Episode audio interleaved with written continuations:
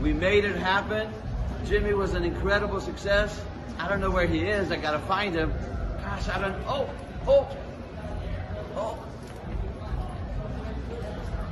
Oh yeah, George, George, oh George, Right George. here, yeah. Hey, we did it, brother. Yes, we hey, did. Thanks to Dan. You know what? And in the ring with Dan and Benny. Hey, brother, man, hey, he's about the most cat. I just love him to death. I love you. Thanks for having me. Hey, you're the best. I'm telling you, brother. In the ring with Dan and Benny. Yeah. We love you. Thank you so much. Mwah. Oh yeah.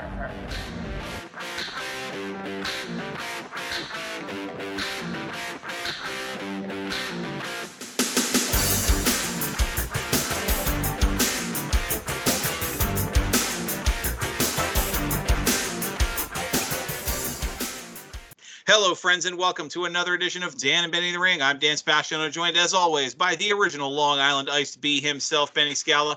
Benny, kind of a what do they call that? A uh, a mixed blessing of sorts, double bladed sword tonight. Good show, plus a little bit of sad news. But other than that, how you doing? I'm doing good, Dan. Yeah, I, I met a great girl the other day. Uh, mate, great girl. How's that going for you? Well, so far so good. It- we we actually like to take long walks, and it's really really nice. Uh, except I noticed that she always stops at fire hydrants, and then she runs after the mailman. Oh, jeez. you gotta stop meeting women at the SPCA, right. uh, you know, it's it's a shame, Benny. We we talked about it top of the hour last week. Another loss in the wrestling community. We were supposed to do a different show tonight, but we wanted to kind of transition. So, why don't you kind of tell everybody what the original plan was, and then how how we're gonna how we're gonna honor what what our plans were tonight. Yeah. So a little bit different show today. Normally we have a guest, and actually today tonight our guest was going to be Mike Mantaur Halac, and uh, sadly he passed away the week before last. And uh, so the first part of the show is going to be a tribute to to Mike. And there's a lot of things that, about Mike that most of the average wrestling fans don't know. And then after that, we're going to talk about uh, the worst gimmicks of all time. And uh, we could probably stay on this topic for the rest of the year until Boogie Claws. right yeah uh i mean we, we we talked back and forth you know and it was because you, you posted some pictures how many months ago was that you you ran into mike in florida and that kind of was what got the ball rolling for booking him on the show That was in April. Uh, we met at uh, Sam's Beach Bar in Hudson. Mike Monty actually came down for some business, and uh, uh, Mike Mantaur lived in uh, I think Cape Coral, which was about three hours away. So he drove up, and uh, we all hung out for the evening. It was a great time. So yeah, it was only what three months ago. okay yeah because uh, we had had him booked originally a couple weeks back we had to reschedule due to uh, so he had a personal issue and we were going to have him on tonight you got the late night call um, i saw the message yeah you know unfortunately life life catches that has a bad way of catching up to you Yeah, and I mean the sad thing is he had done a TikTok video. I think it was like four days before he passed, and it was almost kind of chilling because he said, "You only die once, but you live every day." And then four days later, he was gone. It just you know something to, Yeah. for everybody to kind of take note of that you never know. You never know when your time is up. That's true. It, it reminded me of uh, Jim Hellwig, the when when he patched things up and had the Hall of Fame ceremony, and he came out on Monday Night Raw, and he cut that promo about you know your your heart beats its last breath, and you know no matter what happens in life, you live on indefinitely, and then died walking to his car the next what only a few hours later the next Uh, morning. that wa- was yeah, like within 24 hours, Yeah. wasn't it? Yeah. and I mean, so sometimes stuff gets prophetic, but looking at, at Mike, I mean, everybody focuses so much on on the Mantaur gimmick just because it came out in the era, you know, it came out, and obviously it's the the I don't want to. It's hard to talk about it without sounding critical, so I'm I'm gonna dance around that. But it was it, it wasn't um it wasn't gonna highlight WrestleMania or anything. But Mike, uh, uh, you had a couple of points. He was billed during his years as being from Crete, but you mentioned he actually, yes, yeah, he he grew. He was uh, born and grew up in Omaha. yes.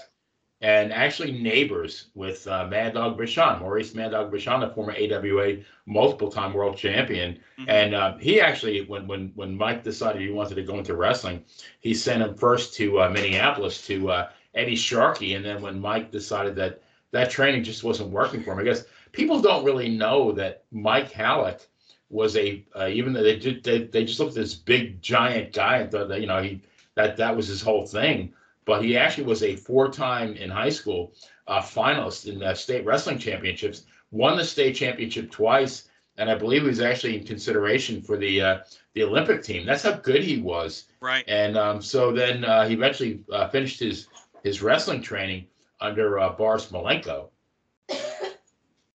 Yeah, and correct me if I'm wrong, but he passed up a, a scholarship to Oklahoma when he when he pursued wrestling. I mean, and you're talking Midwest, Nebraska, Oklahoma, you know, why that area. You think about literally the image of the corn-fed Middle American. You know, I I hate to say fat farm boy, but the fat farm boy wrestler, and he was one of the best in, in the state, one of the best in the country. So that that is a testament. Oh yeah, yeah. And it's funny because initially, uh, at the age of I think seven, his passion was hockey. Um, it wasn't wrestling, and uh, I mean, I I have these these uh, mental images of Mike Mantaur Halac, you know, skating down the ice on a breakaway. Like if I was the goalie, I'd just move out of the way. Here, you, you can score. See, I'd I'd put a guy that size in the goal. Like, good, good luck sneaking right, the puck exactly. in the five Who's gonna hole. get one by him? Right, exactly. Although he'd probably make a good enforcer, just go out there and just beat the beat the tar out of somebody for I, for I don't think anybody's going to try to cross check him to try to get the puck. Just just a guess. no, not not when you're that size and that tough. But yeah, he he trains under Malenko. Uh, he wrestled most of his career with the Catch Wrestling Association. And what was it you were saying before? Um, uh, something about him and Ted DiBiase. Well, so let me backtrack a little bit. Um, PN News, uh, whose real name was Paul Neu, they actually, if you look at Mantaur and you look at uh, Paul Neu, they actually have a very, they look very similar. Mhm. And uh, the, the way that all came down was uh, Mike Halac, Mantaur, was in a bar, and Paul Neu's brother Johnny uh, came up to him and said, "Why are you ignoring me?" John, I mean, he looked so much like his like PN News that Mike thought it was that's that's who Mike thought it, Johnny thought it was that it was his own brother. I mean, that's how similar they looked, and uh, I guess that that got uh, um, you know Johnny hooked up uh, uh, Mike with uh, with uh, Mhm. Paul PN News, and that's how he got the gig initially in catch wrestling under Otto Wanz, and former AWA champion who Right. Bought the title. But while in Germany, he got this uh, DiBiase was over there right after his uh, you know initial run in WWF, and uh, Ted told him, "You're you know you got a great look. You're you know you're very good in the ring." Now he was wrestling as Bruiser Mastino with Right. a gangster gimmick, but using a Yeah, lot not- of his his wrestling. Not to be confused with Yes, the other Bruiser, Bruiser Mastino, who would go on to become Kane, Glenn one Jacobs. of Kane's many gimmicks, right? Yeah. Exactly. But uh, you know, um, DiBiase told him that he would place a call to McMahon, and uh, you know, then eventually Mike got the call and uh, came back to Yeah. the states. and I think it's it's worth noting during his when he transitioned to the Bruiser Mastino, his first match was actually a victory over Nikolai Volkov on a house show. Yeah, I think he, he wrestled two matches in house shows, both as Bruiser, Mhm. and he scored two victories over Nikolai. And then they, I guess, took about a three or four month break, I guess, while they repackaged him.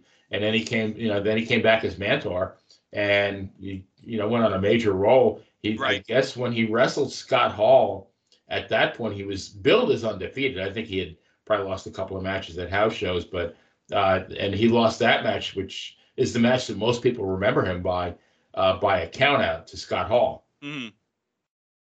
Yeah, and then um, he talked about it on his show, but obviously uh, Mantaur had a short-lived connection with Jim Cornette. Uh, he was his manager for a few shows. Now, it's important to point out back back then they would film the the Saturday night shows a couple of shows at a time. So they would film several weeks in advance, kind of like anybody today that goes, or I should say, maybe not live now, but the early days of NXT when they were at the uh, uh, when they were at Full Sail or uh, Crockett when and later WCW when they filmed in in in North Carolina and then later Orlando where they would film several weeks of shows in a, in a row. So him and Cornette only worked together for a couple of hours, but it was spaced out over several weeks, which I think kind of is a good rub because I mean that was one of the top ranked managers at the time. But, but didn't uh, they, they they pretty much told Cornette like with like zero notice? Yeah, what, Jim, what the way Jim Cornette tells it, uh, Mike Halac was getting ready to walk through the curtain like he was at the gorilla position, and somebody tapped Cornette on the shoulder and was like, "Hey, you're managing this guy right now." Oh shoot, tighten my tie and let's get out there. So it was it, that's I mean Cornette honestly thought it was a rib on him, but hey, you know, it worked out, got everybody a little exposure, and here we are 30 years later still talking about it. So right. and that's the thing is, you know, he, he did make an impact. We're still talking about him. Yeah. But transitioning from Mantaur, one of the more famous bad gimmicks, Mike also wrestled as a member of the Truth Commission, which we'll get to. Uh, and he was Tank during that during that run, and he actually ended up in Memphis as Tank of the Truth Commission, defeating Jerry Lawler to win the USWA World Heavyweight Championship. Which I mean, that's a huge rub. Anybody beating Lawler clean back then. Yeah, I think if now, I mean, if there's any fact checkers out there, you can correct me, but I believe it was March 15th, 1997, in Memphis that he won the title. I, I believe he dropped it the following Monday night. So he had, but still, I mean, hey, the guy, you know, I mean, the guy went still, to his grave knowing that he was a, a world champion. Yeah, it still counts. And, yeah. and that was the USWA was a very respected promotion. That wasn't some throwaway title in, in your friend's garage. Like that, that's a prestigious championship to win. Yeah, it had a certain amount of prestige to it. And If you look at the winners, you know, the, the previous title holders, I yeah. mean, all pretty decent wrestlers. That's very true, and and all all good names. But like I mentioned, Tank, the Truth Commission. Uh, we want to transition because we talked about this. You, you and I over uh, obviously since Mike's passing, how we were going to honor him tonight. So we talked about him, but since Mantaur and his connection, and then the Truth Commission, he's tied so strongly to bad gimmicks. We wanted to do that, and it's been a long time since we've done a show just us, right? And we wanted to talk tonight about bad gimmicks. And there is anybody that's watched wrestling for more than a few minutes knows there is a lot of them. But you and I, we we threw some names out. We we picked and chose. And I'm going to give you first go because you brought up a group that I had completely forgotten about until you said something. You mean so, the Ding Dongs?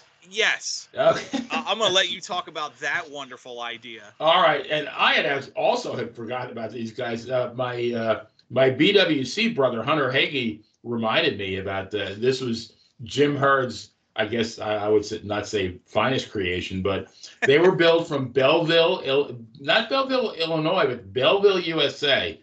They had ridiculous orange costumes, uh, you know, with with uh, bells, and they actually yeah. wore bells on their wrists, which actually became they weren't very well put together because they actually became shrapnel in the ring because they they'd always fall off.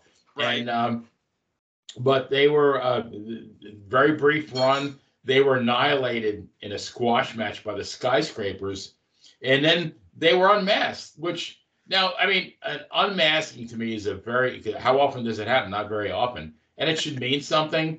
Right. But they they unmask these guys, and it's like two jabronis. Like I don't know these guys. Yeah. So it really didn't it really didn't mean anything. I guess they wrestled somewhere else as I can't think. It was rock and roll something, but uh, and their names were Sartori and I can't even remember the other guy's name now. But you know, no. But when they when they were unmasked, nobody knew that who the hell they were. Right. And that yeah, was that was really it. And I have the, the a note here that if you look up the term drizzling shits in Webster's Picture Dictionary, you'll see the ding dongs. Well, I got curious and I double checked. They were the rock and roll rebels. There you go. Okay. But it was Sartorius and it was I, I can't think of the other guy's Sart, name. Sartain. Sartain. I was close. Yeah. I'm Yeah, Rick, Notorious. Rick Rick Sartain and Greg Evans were the. Okay. Which of course, I mean, like you said, Jim Herd the, the entire point, and if you listen to commentary in their match, the entire point was just other than than someone to laugh at was to give the announcers a few moments to make ding dong jokes. Whole thing was just terrible. Of course, then Bayley revived it, like you know, 30 years later. right yeah but but at least they uh uh, her, her hers was a hair different Yeah, a little bit. Yeah, yeah they weren't really that bad either. They, they No. it wasn't that they were so bad. It was just the, the gimmick absolutely sucked. no not at all and speaking of speaking of talent saddled with bad gimmicks uh we the one that that first jumped to mind when you and i were throwing names out was the red rooster that was the one i, Oh, yeah. I my first thought because that was terry taylor now little known fact uh wrestling fans out there when the when the character Mr. Perfect was first created in, in when the writers or I should say the, the the creative was first coming up with Mr. Perfect, Terry Taylor was supposed to be Mr. Perfect. Curt Hennig was actually choice number 2. And Terry Taylor had talent. He was a respected veteran. He worked well. He didn't hurt people. He had a good style. He had a good look. But the Red Rooster was exactly that. The red mohawk, the, you know, the, I'm not going to do the crowing, but Poultry in motion. yeah, it, it was it was awful. I mean, like you were saying when we talked about it, he, Terry Taylor transitioned from 40 minute Broadways for the NWA title to a red mohawk losing to the Brooklyn Brawler. Right. In- yeah. Feuding in- with in Steve a- Lombardi. Yeah, having having legitimate athletic competition. I mean, you know, he has that win over. Excuse me, he's got that win over Bobby Heenan, but even that was a competitive match. Like you know, it was it was a legit joke, and there was no salvaging that. And and I want to transition for a second when Terry Taylor left and uh, later on in his career and ended up in the early days of WCW, he had a gimmick called the Taylor Made Man that a lot of Oh, people yeah. forget about.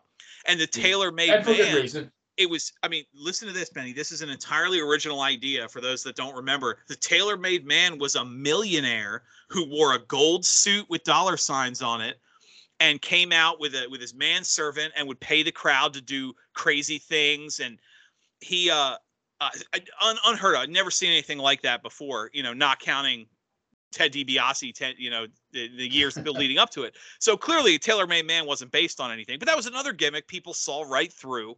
So poor, poor Terry Taylor, uh, phenomenal talent, just saddled with bad gimmicks. And the Red, if, if you cannot, cannot talk bad gimmicks without bringing up the Red Rooster.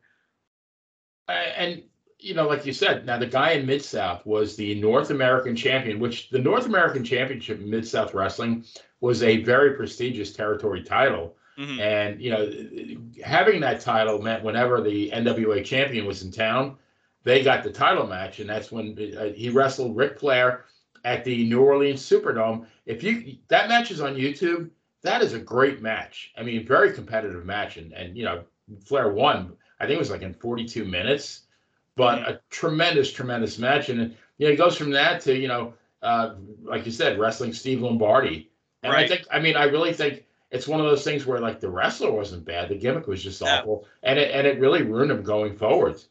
It did, and you know that's funny that that we we throw the uh we throw poor Steve under there because he was another good talent in the ring that was saddled with some crap gimmicks. Oh yeah, and we're gonna we're gonna get to him his poor run, but you know one of the things that that worked when we talked gimmicks at the time was you you mentioned you know obviously in the in the era of Mantaur that was an era when it seemed like everybody had a job.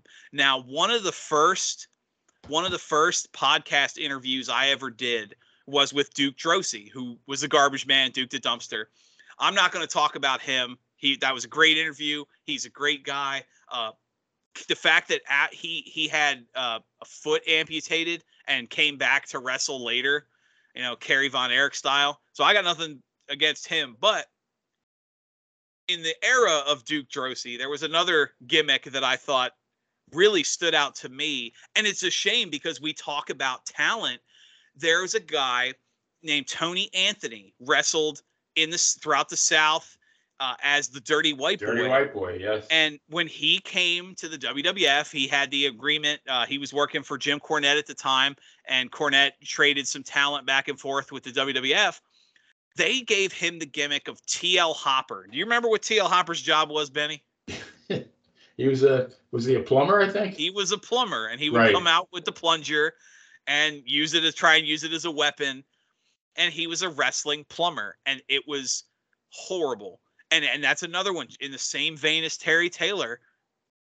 Phenomenal talent that it just an awful, awful gimmick. I mean, who you always got to talk about the the marquee test, you know, headline WrestleMania, Bruno Sammartino against TL Hopper wrestling plumber. Like what what at no point, no matter how good you are, is that gimmick ever going anywhere past the the sideshow that that no one's watching. Well, you know, I heard that T.L. Hopper got arrested. Yeah. You know why? Why's that? He had 25 pounds of crack under his jeans. you know, it- it's it's one of those things that you, you really think about it. Like, why did they do that? Like, w- did, when they created this gimmick, what did they think? Did they think it had any kind of long term future? Because obviously it didn't. I mean, what, Yep. what did they? How long did they think it was going to last? I think sometimes I think these gimmicks were created more for Vince McMahon's amusement than anything else. Well, it's funny because in that era, you had all these people with gimmicks, and other than Duke Droese, who winning a match against Hunter Hearst Helmsley came out number 30 at the Royal Rumble that year. So, I mean, I call it a push, if you will, is all the the under underneath guys. Remember the show we did with, with Randy Hogan talking about the underneath guys? Every Yes. company had them. This this new generation era that the WWF was going through, all the new generation talent, all the underneath guys had jobs. They had job based gimmicks. Duke Droese, TL Hopper, Salvatore Sincere, Freddie Joe Floyd. You had all these guys uh, that were just like you said. There's no way you you put the sketch pad together and come up with a wrestling plumber and think this guy's anything. And, and again, it's such a shame because Tony Anthony is a phenomenal talent Right. and I, I've never heard anything said bad about him as a person, but you get saddled with this horrible gimmick that can't possibly go anywhere. Right. Yeah, I mean, it, there- there's obviously no long-term future in it. Like, well, I just, I always wonder, like, what did they think? How long did they think it was? Did they create it for a, a short term? You know, you would think that you, when you create a gimmick, it's Right. for, you know, it's going to last at least for I don't know, a year or two. Yeah. No, that's very true. But you talk about creating gimmicks that you know aren't going to last. I, I go back. I said one of the first interviews I ever did was with Duke Droese. My first show as as primary host uh, when I was working with our old program was a panel. I was I was hosting a panel show, and Rico Constantino wrestled. Obviously, Oh, yeah. Rico.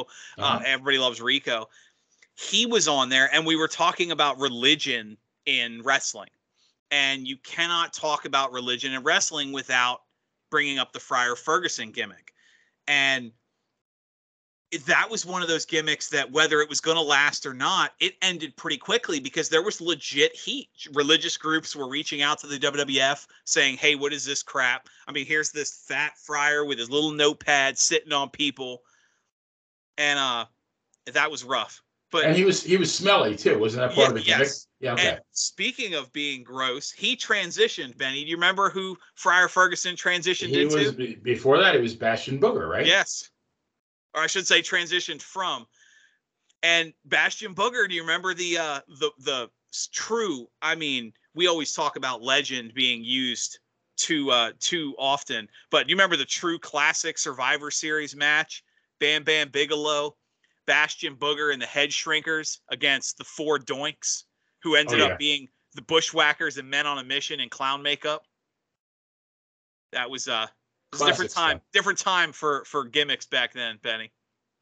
And before that, he was uh, Norman the Lunatic, and then and, and I think his real name was what Mike was Mike Shaw. Yeah.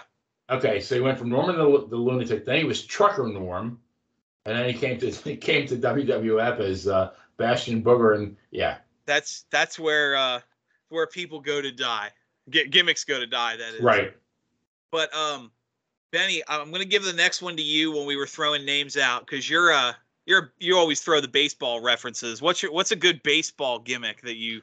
Okay, so you take you take a guy like Steve Lombardi, solid wrestler, you know, career wrestler, you know, never like in the main event, but just solid, always put on a good match, and then you you paint his head, it, it- you know, red, uh, white, and uh, white with red stitches.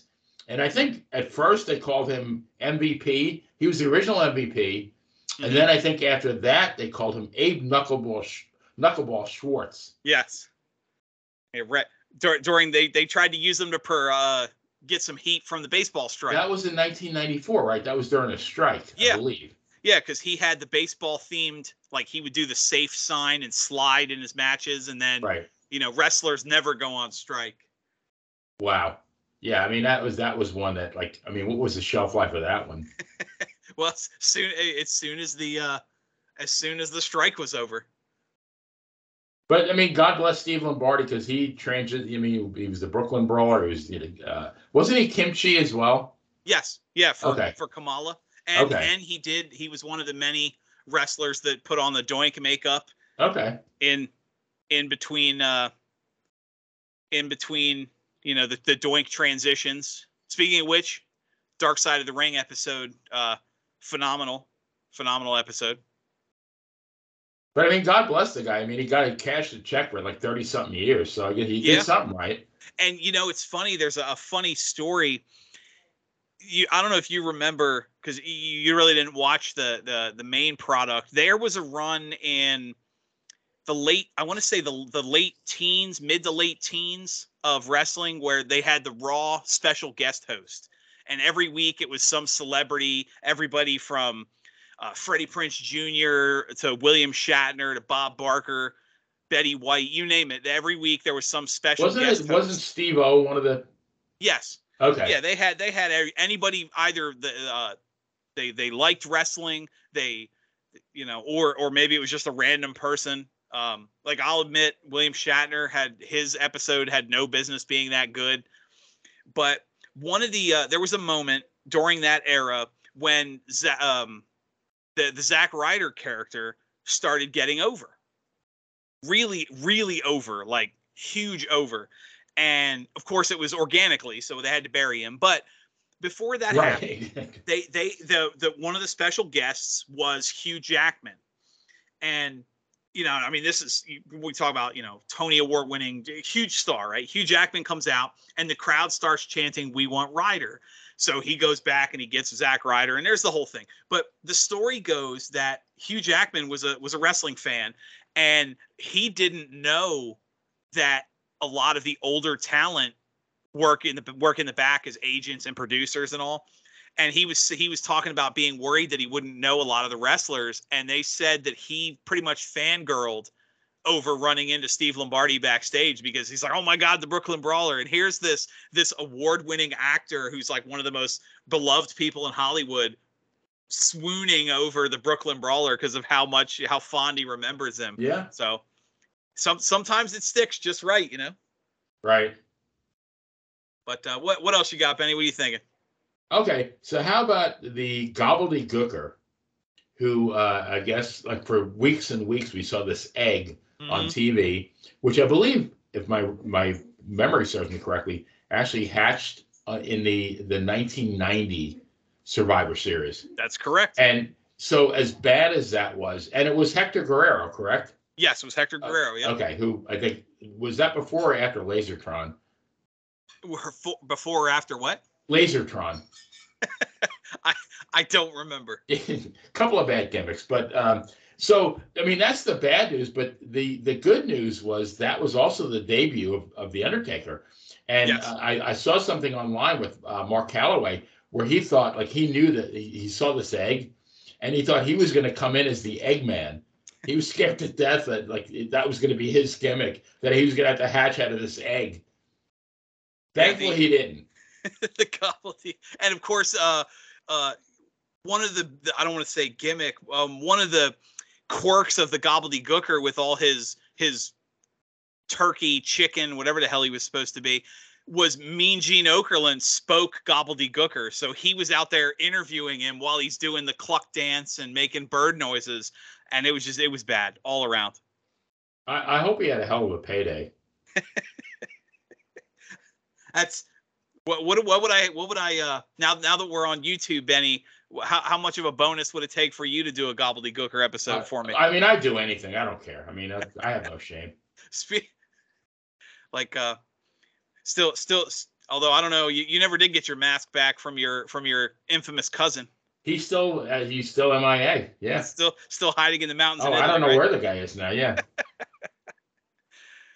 but um yeah you know we we transition we joke one of the other gimmicks that came up and it's it's kind of a a, a unique story in itself was the gimmick of Saba Simba and that was your idea so i'm gonna give you i'm gonna throw you that one to you Yeah, and I didn't. Really, I, I had to do a little bit of research. I'm thinking like, why in the who did Tony Atlas piss off to have to do that? But as it turns out, he really didn't. I mean, I guess for a while there, he was he was homeless, and uh, I'm and I'm not sure. What, I don't even know the backstory behind that. But uh, came back to Vince McMahon, said, you know, can you give me some work?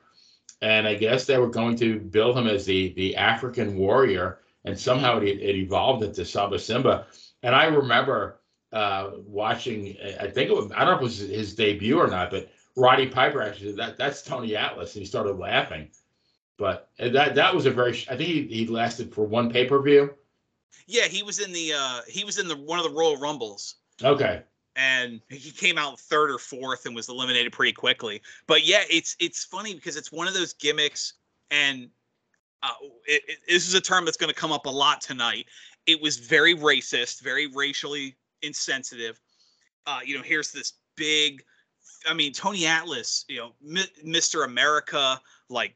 You know, everybody. I mean, and wrestling fans, their memories, they're not stupid. They know who that is No, but he comes so out and he had the he had the flowery headdress and he came out with the spear and the and the the shield and he did the dance and it was awful but like you said that gimmick Tony Atlas credits that gimmick with saving his life because the the Saba Simba money is what he used to get back on his feet and and basically get back into having a life again because he was borderline homeless and broken and destitute.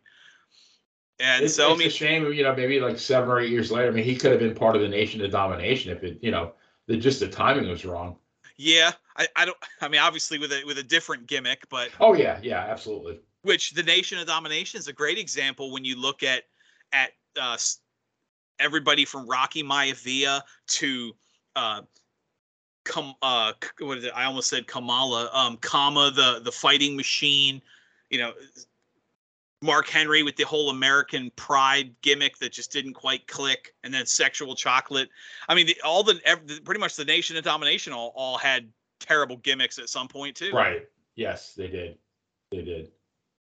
But yeah it's it's rough but you know you uh we, we talked about Mantaur and and saba simba and one of the gimmicks that it came up and you and i both said it the same way we remember the famous tony Schiavone call now we're going to bounce, bounce around a lot in history so we're going from the 90s to uh hulk hogan leaves wcw or leaves wwf joins wcw and he's in a feud with a group called the Dungeon of Doom. Now, the Dungeon of Doom was literally just a collection of bad gimmicks designed to try and replicate the Monster of the Week lightning in a bottle that Hulkamania had to WWF. And here he is at the pay per view. He's fighting, you know, uh, Kevin Sullivan and the Shark and the Zodiac. And we're going to get to some of these gimmicks later.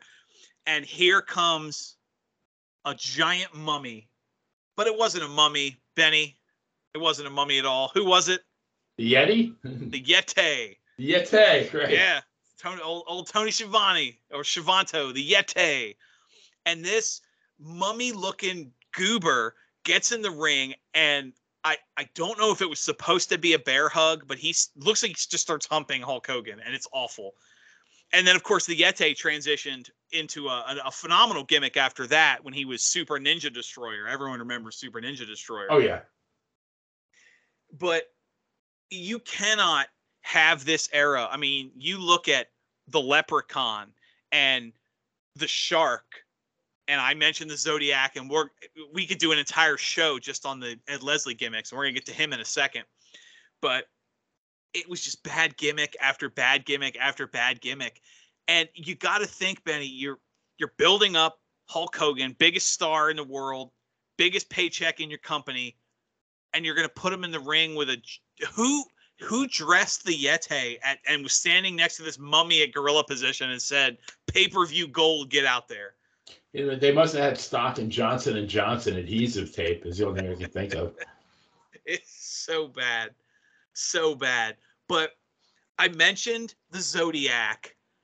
Poor, poor, poor Ed Leslie. So people forget you had Hulk Hogan, and obviously there were some names. You know, we we've talked about people on the show like like Jimmy Snuka, and you know there were some people that were very big. But there was a period towards the end of the Hulkamania era where you could argue the second biggest star in the company, or be- biggest face in the company, I should say, was Brutus the Barber Beefcake. Oh, He was- absolutely. He was, he- I mean- hugely over. Yeah. It- it- hugely over, merch selling like crazy, intercontinental champion, headline and paper. I mean, granted, I'm sure being Hogan's friend helped, but and, and then of course there's the transition. You know, uh, Brutus Beefcake started as the evil str- uh, Chip and Dale gimmick of sorts, and then slowly transitioned into the butcher with the tassels and the clippers because he cut started cutting hair.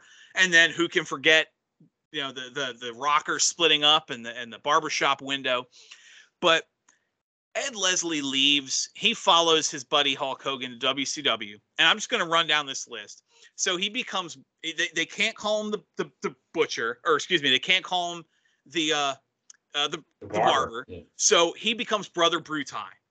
And it's just a generic Hulk Hogan friend, Brother Bruti. Then Hulk Hogan starts getting he starts getting attacked by this masked man. And during this time, Brother Bruti transitions into the Clip Master. Uh, That was very, very short lived. So then the, the masked man gets unmasked and it's Brother Bruti. And now he's the butcher. The butcher, right? Starcade. Starcade 1994, the the largest non-WrestleMania pay-per-view in the world, Starcade, and the main event is Hulk Hogan defending this title against the Butcher. That was WCW in 1994. I mean, who who goes into that thinking there's there's even even a 0.01 percent chance the Yeah, Butcher's what winning were the, the Vegas odds on that one for the butcher? Yeah. So poor Butcher. Then Butcher loses. Loses he not just the match, loses his memory. Butcher becomes the man with no name. You remember the man with no name, Benny? Uh, I'll have to really yeah, go back and look for that one. Well, you you can join the rest of of wrestling fandom because I have been in conversations with people who were in the business at the time and they forget And they, That- they, they forgot him. they forget this because because at this point the, the butcher kind of uh, does a babyface turn and so the other kevin sullivan and his followers they beat him down. They beat him so bad he's got amnesia. So man with no name. Then he starts wearing a mask because he's so beat up. Man with no face they call him. Fun story there. Awful. So this is this is five now five terrible gimmicks back to back to back to back to back right? So then introduce a new member of the Dungeon of Doom, and it's a character called the Zodiac, face painted, yes, no, no, yes, no, with his everything is backwards. Another awful gimmick. Um, I, I would say his promo skills improved because no one could yell yes or no with that kind of conviction. But so I mean, here you had is you know this this horrible gimmick that was goofy and things were already lost. He was part of the Tower of Doom cage match. We- We're gonna get to the rest of that junk to later. But big plot twist, Benny. It's a as as Vince Russo would say, it was a swerve, bro. The Zodiac was a plant. He was a spy working for Hulk Hogan this whole time. You know who he really was, Benny? He was the booty man, wasn't he he? was the booty man, That's the right. butt loving booty man, whose finishing move was a high knee to the face. Get it, Benny? High the knee. high, yeah, the high knee. That is that is the epitome of writing right there. Oh yeah. And so the good old booty man, and of course everybody remembers that clip of Hulk Hogan yelling "booty, booty, booty." Oh yeah. So the Booty Man kind of fades away. The NWO exists, and all of a sudden, Hulk Hogan introduces his new friend, the Disciple, Big D, bearded. A lot of fans didn't even know that was Ed Leslie because of the beard and and the glasses and the vest. The Disciple was kind of Hogan's lackey for this run. So I mean, this was nine bam, bam, bam, bam, bam, bad gimmicks in a row. I mean, the disciple, I wouldn't say that was a bad gimmick. Just, I mean, every every group needs a silent thug that's uh, a, a lackey to get beat up while Hulk Hogan runs away. but poor, poor Ed Leslie. We we could have done a whole show just So on his bad That, those nine gimmicks. What was the time span of those nine gimmicks? Just under two and a half years because it, Wow. was, it was 19 well about three years because 1993 to 1996 when he turned with the nwo so So maybe like the the average shelf life of each gimmick was four months. give or take yeah Yeah, but uh four months too long as well. four months too long well what do you think benny well, what you got on your list over there Um, who else do I have here? I have now. Here's uh, and we had him on our show. Kizarny, Sinn Bodhi, yeah another phenomenal talent. Where and he even said that i- the character itself should have been booked a lot differently. He thought it should have came in as as an evil Carney instead of uh you know instead Right. of what what it, what it was. And it, I mean, obviously didn't last very long as either.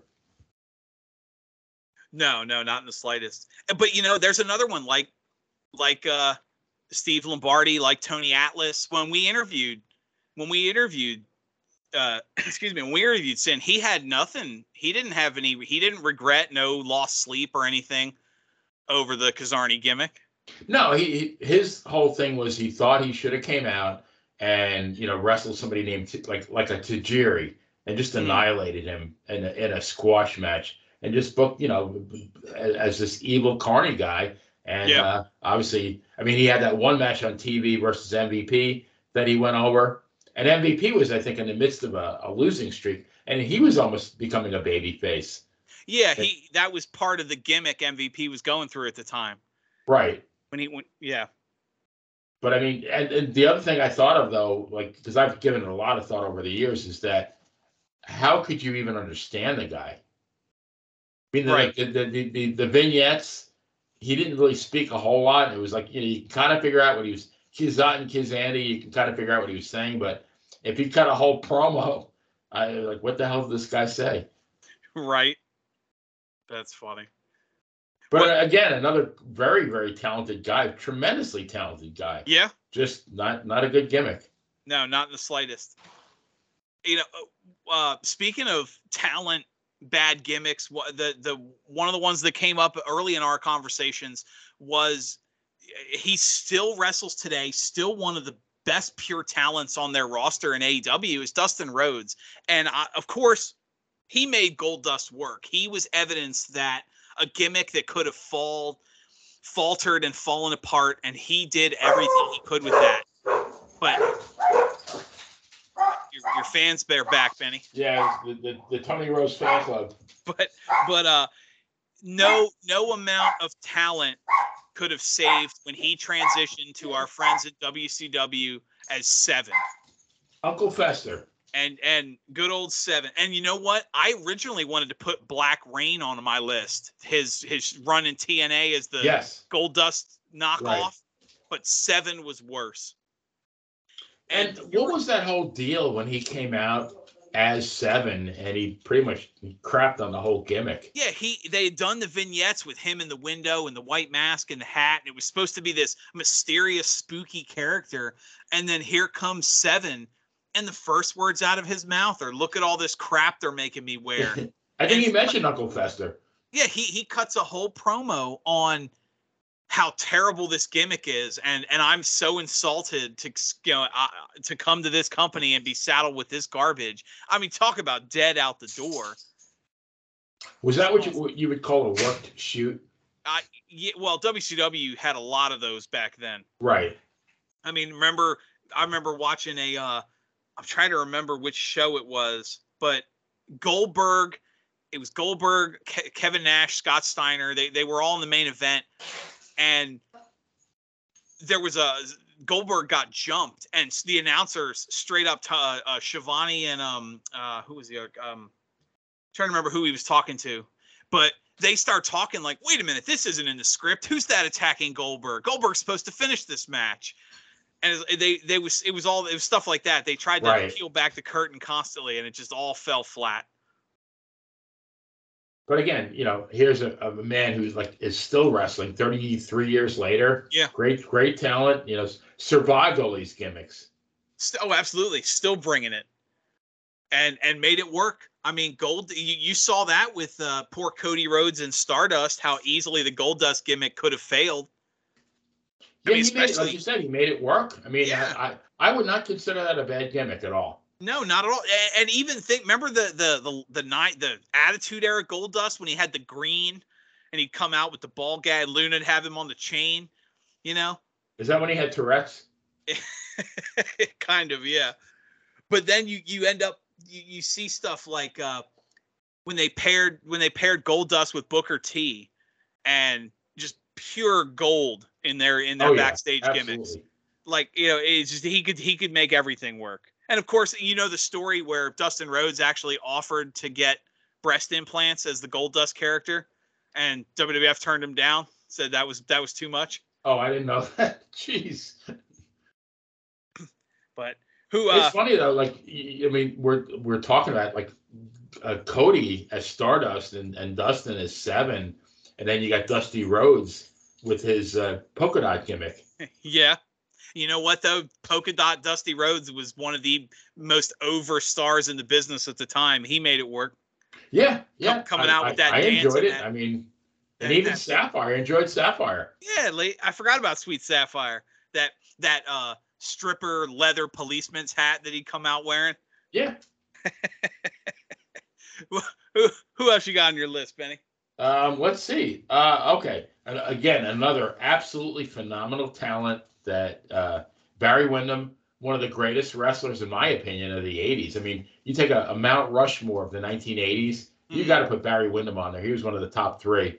And, and then you book him as the Widowmaker and then the Stalker. Right? And I, I, I don't know how long that lasted. Then he became one of the Blackjacks, right? Was yeah, that, him, him and Bradshaw, the new Right. Blackjacks. But You know, and that's a shame. I think they had it. I mean, obviously that wouldn't have wouldn't have gotten over the same way the the original Blackjack did Blackjacks did. But I think they both had a look. I think if if handled correctly, the new Blackjacks could have worked. absolutely, absolutely 100% agree. I mean, and Barry Windham is one of those guys. Do you remember? Do you remember the West Texas Rednecks? Oh, yeah, of course. You know, Curt Hennig and, and Barry and Kendall Windham and uh oh no. Help me out, Benny. Who was the fourth West Texas Redneck? Um was Kendall, Barry, Curt. I can't think of the last one. I, I know Virgil Vincent was with him for a little bit as the Curly Bill character, but uh oh, I gotta. Oh, I'm having a, a brain freeze here. Rock is crap. oh uh, Bobby Duncum Jr. Yes, yes. Okay. There you go. We, we we both lose a point for that one. Yeah, demerits. but um speaking of of that era of WCW so so here's somebody that made it work they brought in because this was of course everybody wants to talk about it the the transition during the ECW days when WCW signed Mike Awesome when he was still ECW champion and that was I mean you know the Monday Night War is still serious business back then so they bring in Mike Awesome, one of the best young talents, dominant ECW, huge following, and they saddle him with just bad stuff after bad stuff. And I want to focus on the two that stick out to me. One you brought up, and that was his Fat Chick Fat Thriller, Chick Thriller, era yes. when he would come out with the, let's say, hefty ladies Well fed. and then of course he was the 70s guy with the, with the disco suits and the crazy dance i mean here's a guy that could have been a champion a legit champion in that era against anybody. Mike Awesome could have had dominant matches against the, the the the stars of WCW. You could have put him in there with Goldberg and DDP and Nash. You could have he if he had been in WWF with with your Steve Austin and The Rock, he could have done it all. But instead, he's a disco dancing fool and a man who prefers women on the plus size. How does that happen, Benny? And and I mean, like you said, the guy had the look, he had the skills. I mean, he was the complete package. Yeah. Just awful. I mean, you you you talked about that. How do you get that to that point where you're going to take this talent? Like, who looks at at the Fat Chick Thriller and sees that headlining a, a pay per view marquee somewhere? You know, I'm going to use. I, I've done like for the last 15 years a number of home shows in the Tampa Bay area, and one of the things I do is people watch, and I'll I'll watch somebody walk by with this ridiculous outfit, and I'll think to myself, okay, like they went home, you know, they were at home in the morning, they they you know they got dressed, they looked in the mirror, and they said, I'm good, you know, and and by the same token, he's like, you know, what what are what are they thinking? Like fat chick thriller, like, oh, I'm good, you know that no, awful, awful. You know, I mean, they can't look look at look at that, Benny. That not not everybody can be as uh, shazzy dressed with you and your hey your man. Charlie Harper shirts over there. oh yeah, Hey, you know, all, all jokes aside, though, the, the very first two comments we've gotten since we've joined Monty and the Pharaoh on YouTube have both been female fans throwing themselves at you. I you know you got to wait you- in line. as I mean, we we've been doing audio for almost three years now. We finally get to video, and turns out you're the looker of the group. I know. Uh, go go figure, right? Yeah, I mean, I'm just gonna need to start blurring my face on some of these videos. I'll have to start wearing that mask again. well, when you find your cousin, you can get Yeah. it back. Uh, either that or buy one on Amazon. all those all those years ago. But um, Now we got to we got to bring up Shockmaster. We can't do the show without bringing up Shockmaster. Oh yeah, no, absolutely. You're you're how how's it go? Uh, our partner is going to shock the world. Oh yeah, and uh, you, I've watched that video at least a hundred times, and it's like the uh, the uh, painting of the dogs playing cards. You know, you look at it the hundredth time, and you can see something you didn't see the previous ninety nine times. Right. You can always pick up a sound bite, like the Ric Ric Flair in the background saying, "Oh God," and then somebody else saying, "What did he fall?" like, You- that's the understatement of the century. and you can hear the laughter. And you know, it's it's one of those things where everybody remembers the Shockmaster. He bursts through the wall, falls over, his his his sparkly stormtrooper helmet falls off. And that's that was Fred Ottman. I mean, tugboat and typhoon. So I mean, you've got a good background there. He a big man that can move, that can work. But let's say for a second, Benny, that Shockmaster doesn't trip. He bursts through the wall and he comes in and he's to cut that promo. And there is is a stormtrooper helmet painted sparkly and an oversized sleeveless jacket and it's a dubbed over voice. Obviously he's not talking. Don't And correct me if I'm wrong, wasn't it uh who it was is someone uh, was, someone the voice was Ole Anderson. Yeah, that's it. I wanted to say it was one of the Oh, Anderson yeah. brothers, right? Yes. Yeah. But let's say, let's say hypothetically, Benny, I'm going to put you in the shoes of the booker for a second. So, Shockmaster Sting, you know, our opponent, our partner is going to shock the world because he is none other than the Shockmaster. The wall explodes. He bursts through. He doesn't fall.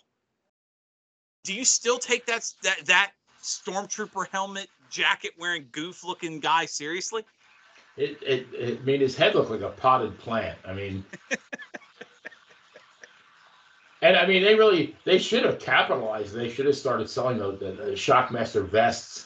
That, that, Right. would, that would have that would have been a big celebration. You know, that's a that's something that nobody has ever really speculated. That's a great question. Like, what would have happened if the guy actually didn't fall? That that's really something that could be debated. Like, would he? I mean, how long would it, would the gimmick have lasted then? Yeah. I mean, it wouldn't have been hit. You could drop the helmet and push him as as the powerhouse like he was supposed to be. Right. You know, before he became that, they basically used the fall and made the Shockmaster clumsy as part of his gimmick. But Would, would, would that have outlived RoboCop? I don't know. Ro- RoboCop ripped that he ripped the cage, the door right off that. Oh, he cage. really did. Yeah.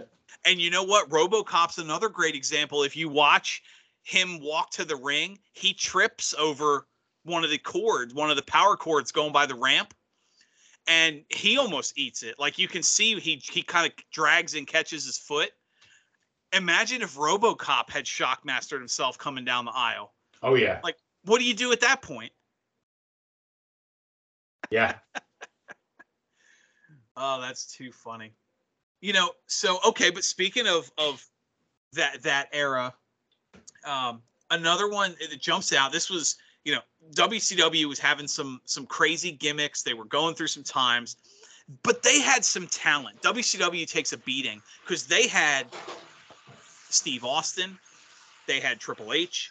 Uh, well, I guess he was uh, uh, terrorizing back then, or terrorizing one of the two Terry, yeah, Uh, Terra Ryzing. you know, yes, Scott Hall, Kevin Nash. You had some of the biggest stars in the company, and they just didn't know what to do with them, or they were they were green and they didn't let them grow before they moved on to other pastures. Didn't they have Edge as Sexton Hardcastle? Yeah, Edge, Edge, Edge wrestled with him for AJ Styles uh, Right. towards the end of their of their run with the company, but during this period they had some talent. But I want to talk about Kevin Nash. Every, of course, my favorite Kevin Nash gimmick was Super Shredder from Teenage Mutant Ninja Turtles 2. But that's just because I'm 40, so that that was perfectly targeted to me at, at the right age back then. Now was that before Master Blaster? That was that was uh, I believe that was in between Master Blaster and Vinny Vegas was those uh those gimmicks. and But that, how about was that before Oz? I was just about to get to that one, Yeah. Benny. I'm gonna let you talk about Oz. What, Oh what my God. that. That is the most uh, to me. That is the most hideous, horrible gimmick ever. Like, where did they come up with that? And how did that not ruin? I mean, I give a lot of credit to Kevin Nash for outliving that one. Yeah. I- mean, with the the green robe and uh, Merlin coming out with, uh, I believe that was Kevin Sullivan under the Merlin costume. Yes, it was. Yes. And I mean, you talk about, like you said, doomed for failure. There is no way anyone not under the influence of something illegal to buy in, in my state thought that was a good idea. I mean, was there a room full of yes men?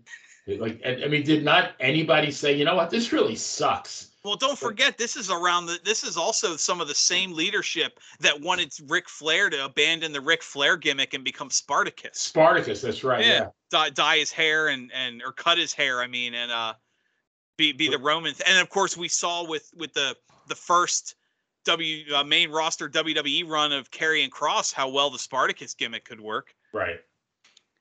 Would they put a little cleft in his chin, like so you get the Kirk Douglas look. I'm I'm Spartacus, Yeah. but I will say Master Blaster awful, Oz awful, Vinny Vegas. You know it- where he would shoot the dice and and had the hey yo you know Vinny Vinny yo you know the obvious goofy voice. I think that they could have maybe done something with that, kind of like when when when they had Scott Hall as the Diamond Stud. You know, I think I, I mean eh, you're not gonna Diamond Stud's not gonna headline Starcade. Well, I'm gonna the Butcher headline Starcade, so clearly the bar wasn't very high. But you know, Vinny Vegas could have could have been a TV U.S. champ. I could have seen that working, which I give Kevin Nash credit when when they approached him for joining the WWF, and he he went to WCW management and said he didn't feel like wrestling anymore. He was going to go back to his bouncing and doing some old some other stuff, and they they let him go. And that weekend he was on a plane to Stamford. Yeah, Okay. yeah, I mean, I I enjoyed Vinny Vegas. Yeah, And wasn't I- he wasn't he hooked up with DDP at that time? Or no? you know I, I don't remember. I I don't remember. I have this I vague memory so. of him and DDP doing something. Maybe not. I don't know. But I mean, you had some gimmicks that, that back then that shouldn't have worked that did. I mean, one of my favorite WCW talent from that era was Johnny B. Bad. You know, uh, Marc Mero and Johnny B. Bad. He he originally debuted as a as a fighting Little Richard impersonator. You know, Right. People forget people forget that part. I mean, granted, that was only for a few days before they kind of transitioned to the to the party and the the the stick that shot the confetti and he the um how to put this politely flamboyant nature of the character. Um, I mean, remember when we did our our pay, our classic pay per view review, we we kind of glossed over some of the inappropriate things said during his match.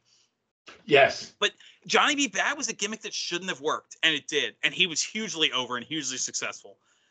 Uh, but I don't know.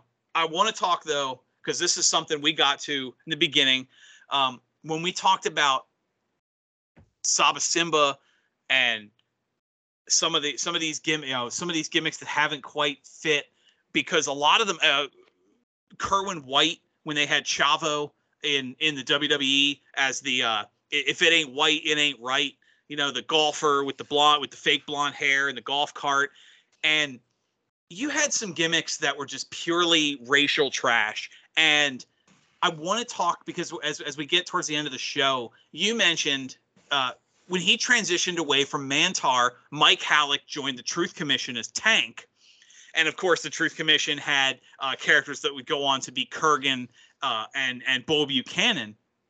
And of course, uh, the second manager of the Truth Commission, the Jackal, is currently in AEW. Uh, Don Callis. A lot of people Right, forget that's right. who that was.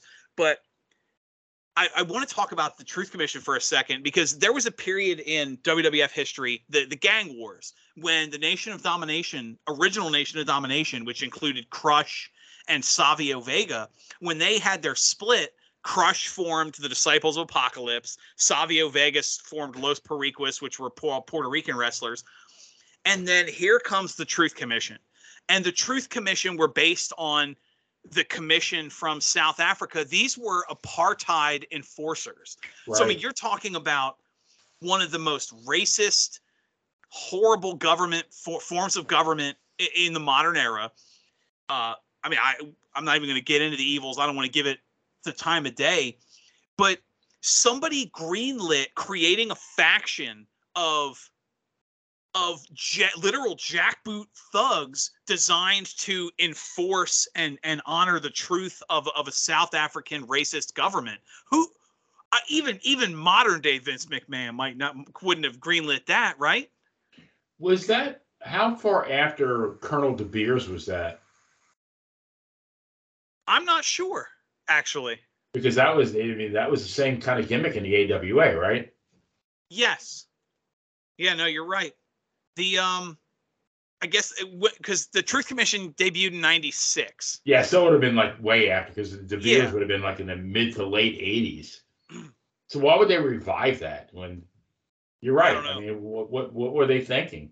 Well, I think it's interesting because the I, I mentioned the Jackal being the second manager because their first manager, uh, the Commandant, he was actually he wasn't a wrestler. No, The he was an Commandant actor, right? was- yeah. Yeah, Robert Smith. He was a South South African actor. Um, he had crossed paths with Bret Hart, and Bret Hart was the one that pitched, "Hey, this guy is really good. We we can do something with him."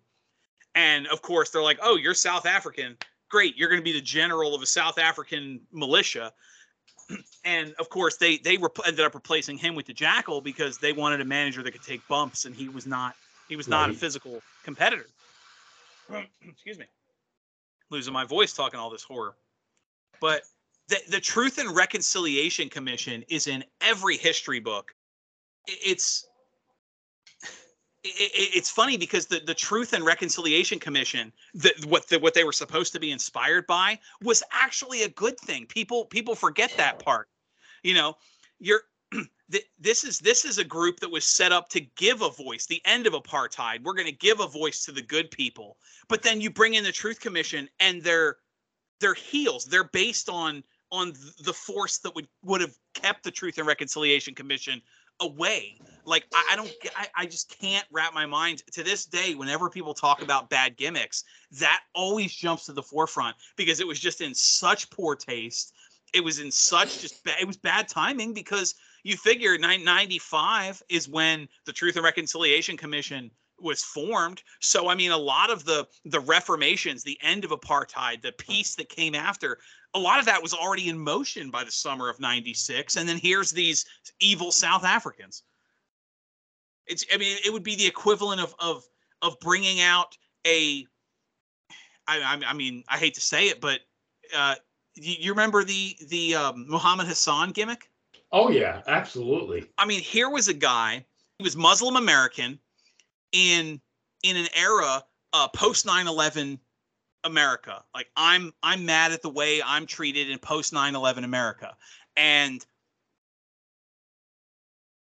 absolutely you're absolutely right i mean there were stories of like sikhs taking you know getting attacked on the street just because they looked wrong even though the turban completely different religion and what did they end up doing with muhammad hassan benny not He's only was he a heel but it turns out he he was an actual terrorist the whole time Right.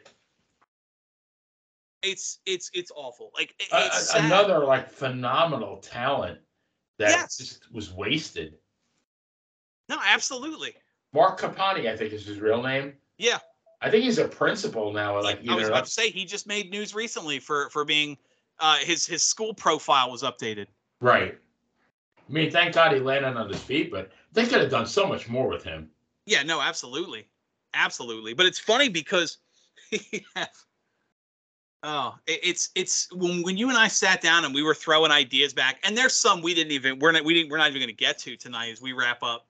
Um, but how many of the gimmicks that we talked about, this is bad, this is bad, were were were racist, like based where they were just racially insensitive, they were racial in nature, awful stuff. But sometimes it's blind, I, and I want to end on a uh do you remember I, we talked about it earlier when I was talking about the Zodiac and and the involvement of the Dungeon of Doom. They were in that Tower of Doom multi-tier cage match. It was Hulk Hogan and Randy Savage against pretty much the entire heel roster of WCW.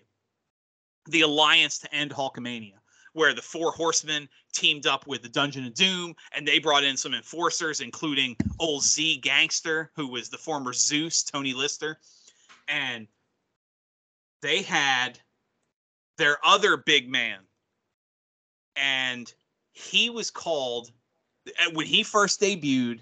He was called the Final Solution, and I don't need you don't need a history book to know why that is a bad idea.